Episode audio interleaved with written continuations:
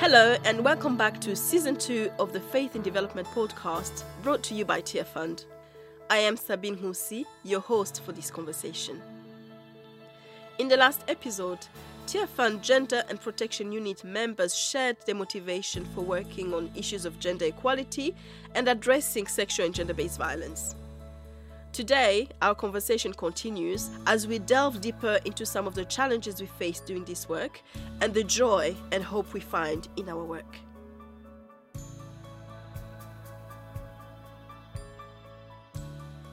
Maybe we can briefly talk about some of the challenges that we have faced or that we see in um, in our work. For me, I think you know if we look at the statistics that we have around violence against women, so we know that one in three women will experience violence in the course of their lives. And we know that over 200, an estimated 200 million women and girls aged between 15 and 49 have gone through female genital mutilation or cutting. So when we, we look at these statistics, you know, you, you just wonder what it is that you, what, what can we do, right? It is staggering. It's a, it's a, you, you, you feel almost helpless that has been one of the challenge um, for me that as we do this work are these statistics coming down? You know are we really making an impact? But at the same time when i hear some of the stories and the countries where we work and the projects that we're part of when i hear stories of, of impact and change that that gives me hope. So that sort of sense of there's nothing we can do you know it, it completely disappears because there's something that is happening somewhere uh, we're seeing women who are speaking out. We're seeing men who are being challenged internally about their attitudes and are also willing and are humble to come forward and actually say, you know, I'm willing to change. So that gives me hope. So I wonder if there is uh, any challenges that you that you have seen and think this is not working and maybe sort of came through and said, okay, uh, maybe there's something actually that is happening. Can I start with you, Frankie? Yeah, um, thanks, um, Sabine. Yeah, I, I know what you mean. When you when you look at the statistics, you just feel a bit overwhelmed, and especially, you know, I, I think we're probably all pretty aware that with the COVID nineteen pandemic, it's a combination, right, of increased violence, but also a greater awareness of it. So some of it was there, and some of it increased, and so that kind of makes you think, gosh, you know are we kind of like climbing a mountain that keeps growing? Um, and that can be definitely disparate i think the scale of it and the global nature of sexual gender-based violence. It's not just in one place but it's pervasive and um, it's everywhere. And like there's all these different what we might think of as expressions of it different forms of violence like you mentioned female genital mutilation early marriage intimate partner violence all the many different types of sexual gender-based violence can feel quite overwhelming but I guess in that, I think it's possible also to find hope. So I think, you know, if we think about this this root issue of gender inequality, this fundamental belief that men and women aren't equal and how that perpetuates a lot of these issues then when we see that shifting i think there's a hope for that that deeper level change and i think the work that we've been doing and um ways you allude to this as well you know when community members, when there's change in their lives, when faith leaders really change, when faith institutions, like we see denominations looking at transform masculinities or looking at gender inequality in the Bible in a different way, and that there's a possibility for that to be embedded, you know, in teaching and in seminaries, and for that to then become a new way of thinking and teaching and living out faith. Then the possibility, you know, even though the scale is great, the possibility for catalyzing change is also great. And we get to interact with people and meet with people who become incredible advocates and champions and taking this into all different spheres of society. And so, you know, that gives you hope. And um, thinking about the the work in Rwanda, almost because of the scale that was revealed through COVID 19, church leaders were like desperate to, to find something to respond. They wanted to be able to respond to these situations. And it almost exposed the issues which were otherwise had been hidden in such a way that people were you know more ready to address it men and women and faith leaders across the community so i think in that way that there is still that hope to see that fundamental shift and change and you know getting to hear those stories getting to meet people through workshops or trainings and hearing about those changes in their personal lives and in the communities, um, in the congregations that they lead. That's, yeah, that's what gives me hope. I think it is the stories, isn't it? It is the stories that we hear um, and that we have the privilege to be part of that really gives us yeah an indication that there is there is hope and that really god is at work even if we're not necessarily seeing it every day but he's at work. Um, if i may come to you Uwezo, are, are there any challenges uh, that you see? And and where do you see hope? Great. Thanks sabine. Uh, challenges are too many but i'm going to share about maybe two. Our approach is most uh, preventive approach and uh, you know the response is not there. The holistic response is not there especially in different contexts you are working in. You know sometimes you are working in remote villages where there is no other actors who can uh, support or who can co- contribute to the work we are doing because we are working on the preventive aspect and uh, for us this is the main challenge we are facing because after mobilizing community members you know, after sensitizing community members, they want to go, you know, as we can find among them those who have been uh, raped, can find victims among, among, them, and they need support. They need to to be to taken uh, care of, but sometimes we are not uh, having this uh, service for them. And uh, the other challenge is, you know, community members are using as volunteers. Some of them can drop out. For example, after being trained they can be displaced from the community they are living in. And this it's sometimes contributing to bring back the speed we had for the work. Thank you Uwezo um, so if i may come to to Solange, I think you have alluded to the hope earlier in the conversation, but is there, you know, in the work that you that you do, some of the challenges that you face, do you see any glimpse of, of hope there, any more uh, of that hope? yeah, there is a, a, a big package of challenges, but the key out of all those many, it's the judicial services to survivors. Whenever we talk about the statistics of case reported or unreported, even those reported, there are no final, there is no end to it, no justice this is a key at the community level where survivors are like hopeless at this time. They, they, are really being pushed back to where they are coming from because of the lack of uh, judicial systems and justice not being really uh, looking into their needs. The hope comes from the courage and the strength survivors are putting up to keep going on a daily basis. Thank you. No, that, that is true. That that bit about the, the, the courage of survivors, I think that is um, that is a thing that gives us all hope that we can be part of that story as well. Uh, Nina, can you share with us uh, some of these challenges that you might have faced in your area of work as well, and where you see hope? There are different, um, actually different and multiple challenges in the humanitarian sector.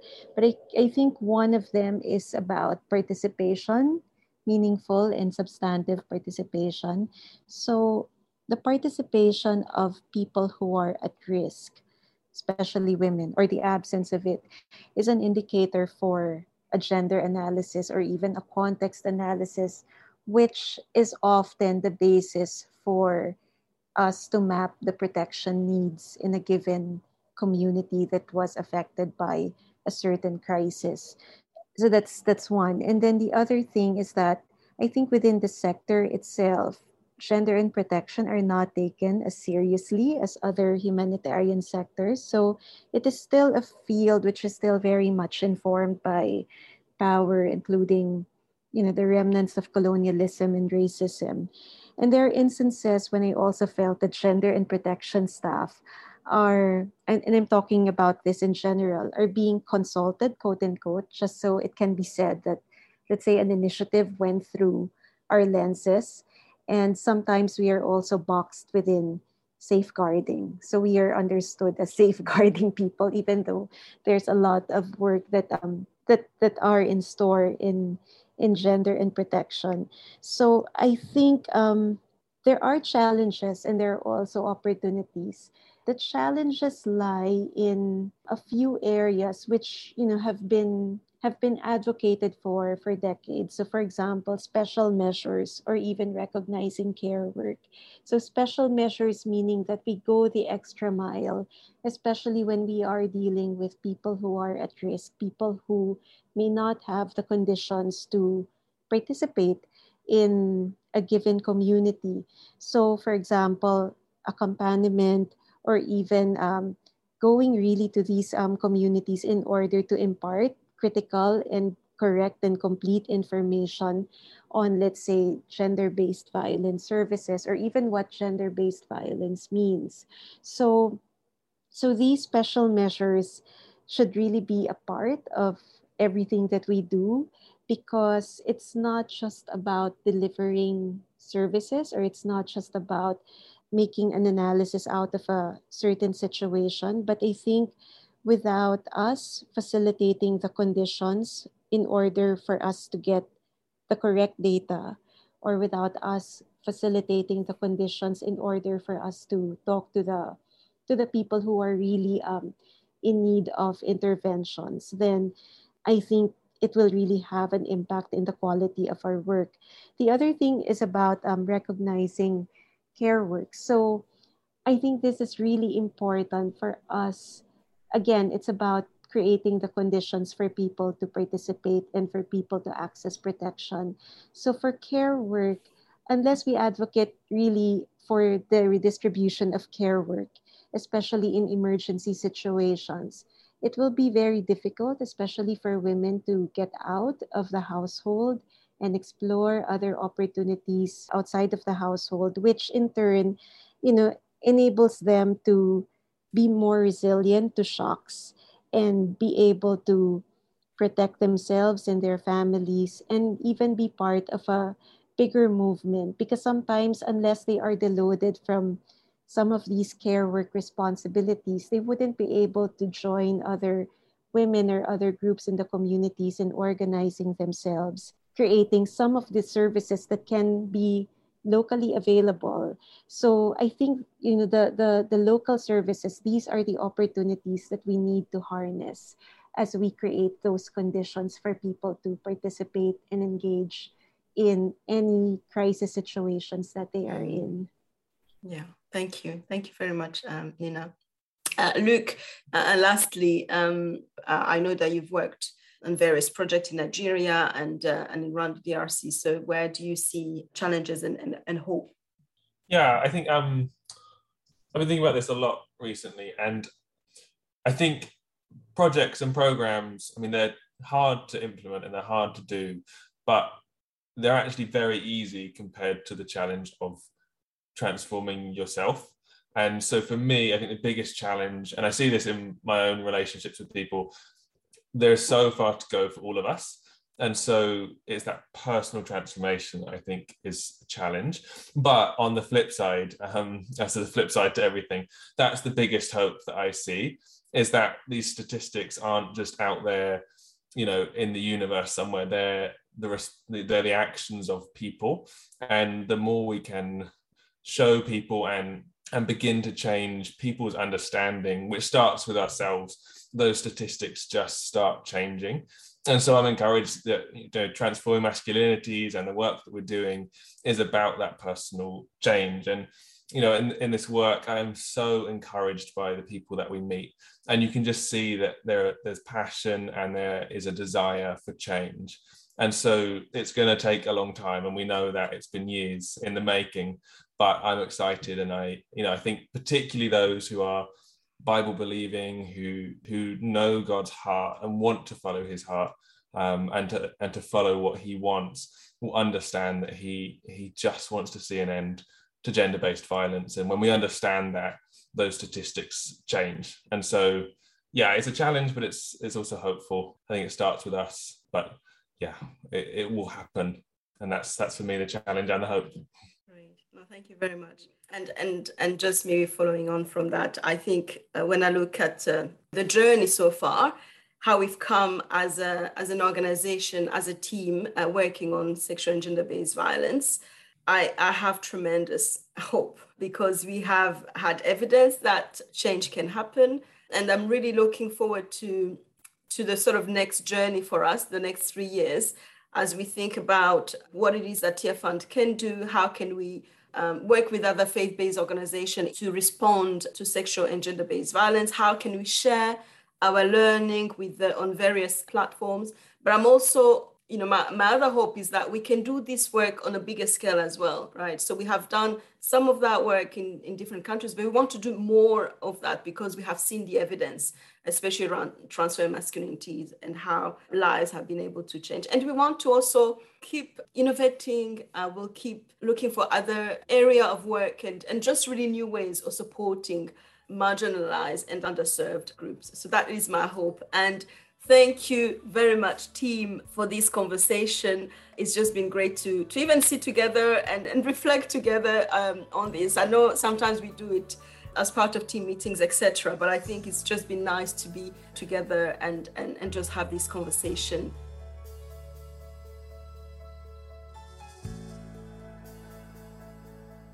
Thank you for listening. I hope you enjoyed the conversation. Our next episode will focus on the journey to healing, which is Tearfund approach to working with survivors. We will be in conversation with a very special lady called Esperance, who will share with us her experience of the journey to healing process. In the meantime, please head to learn.tearfund.org to find out more about our work. See you next time.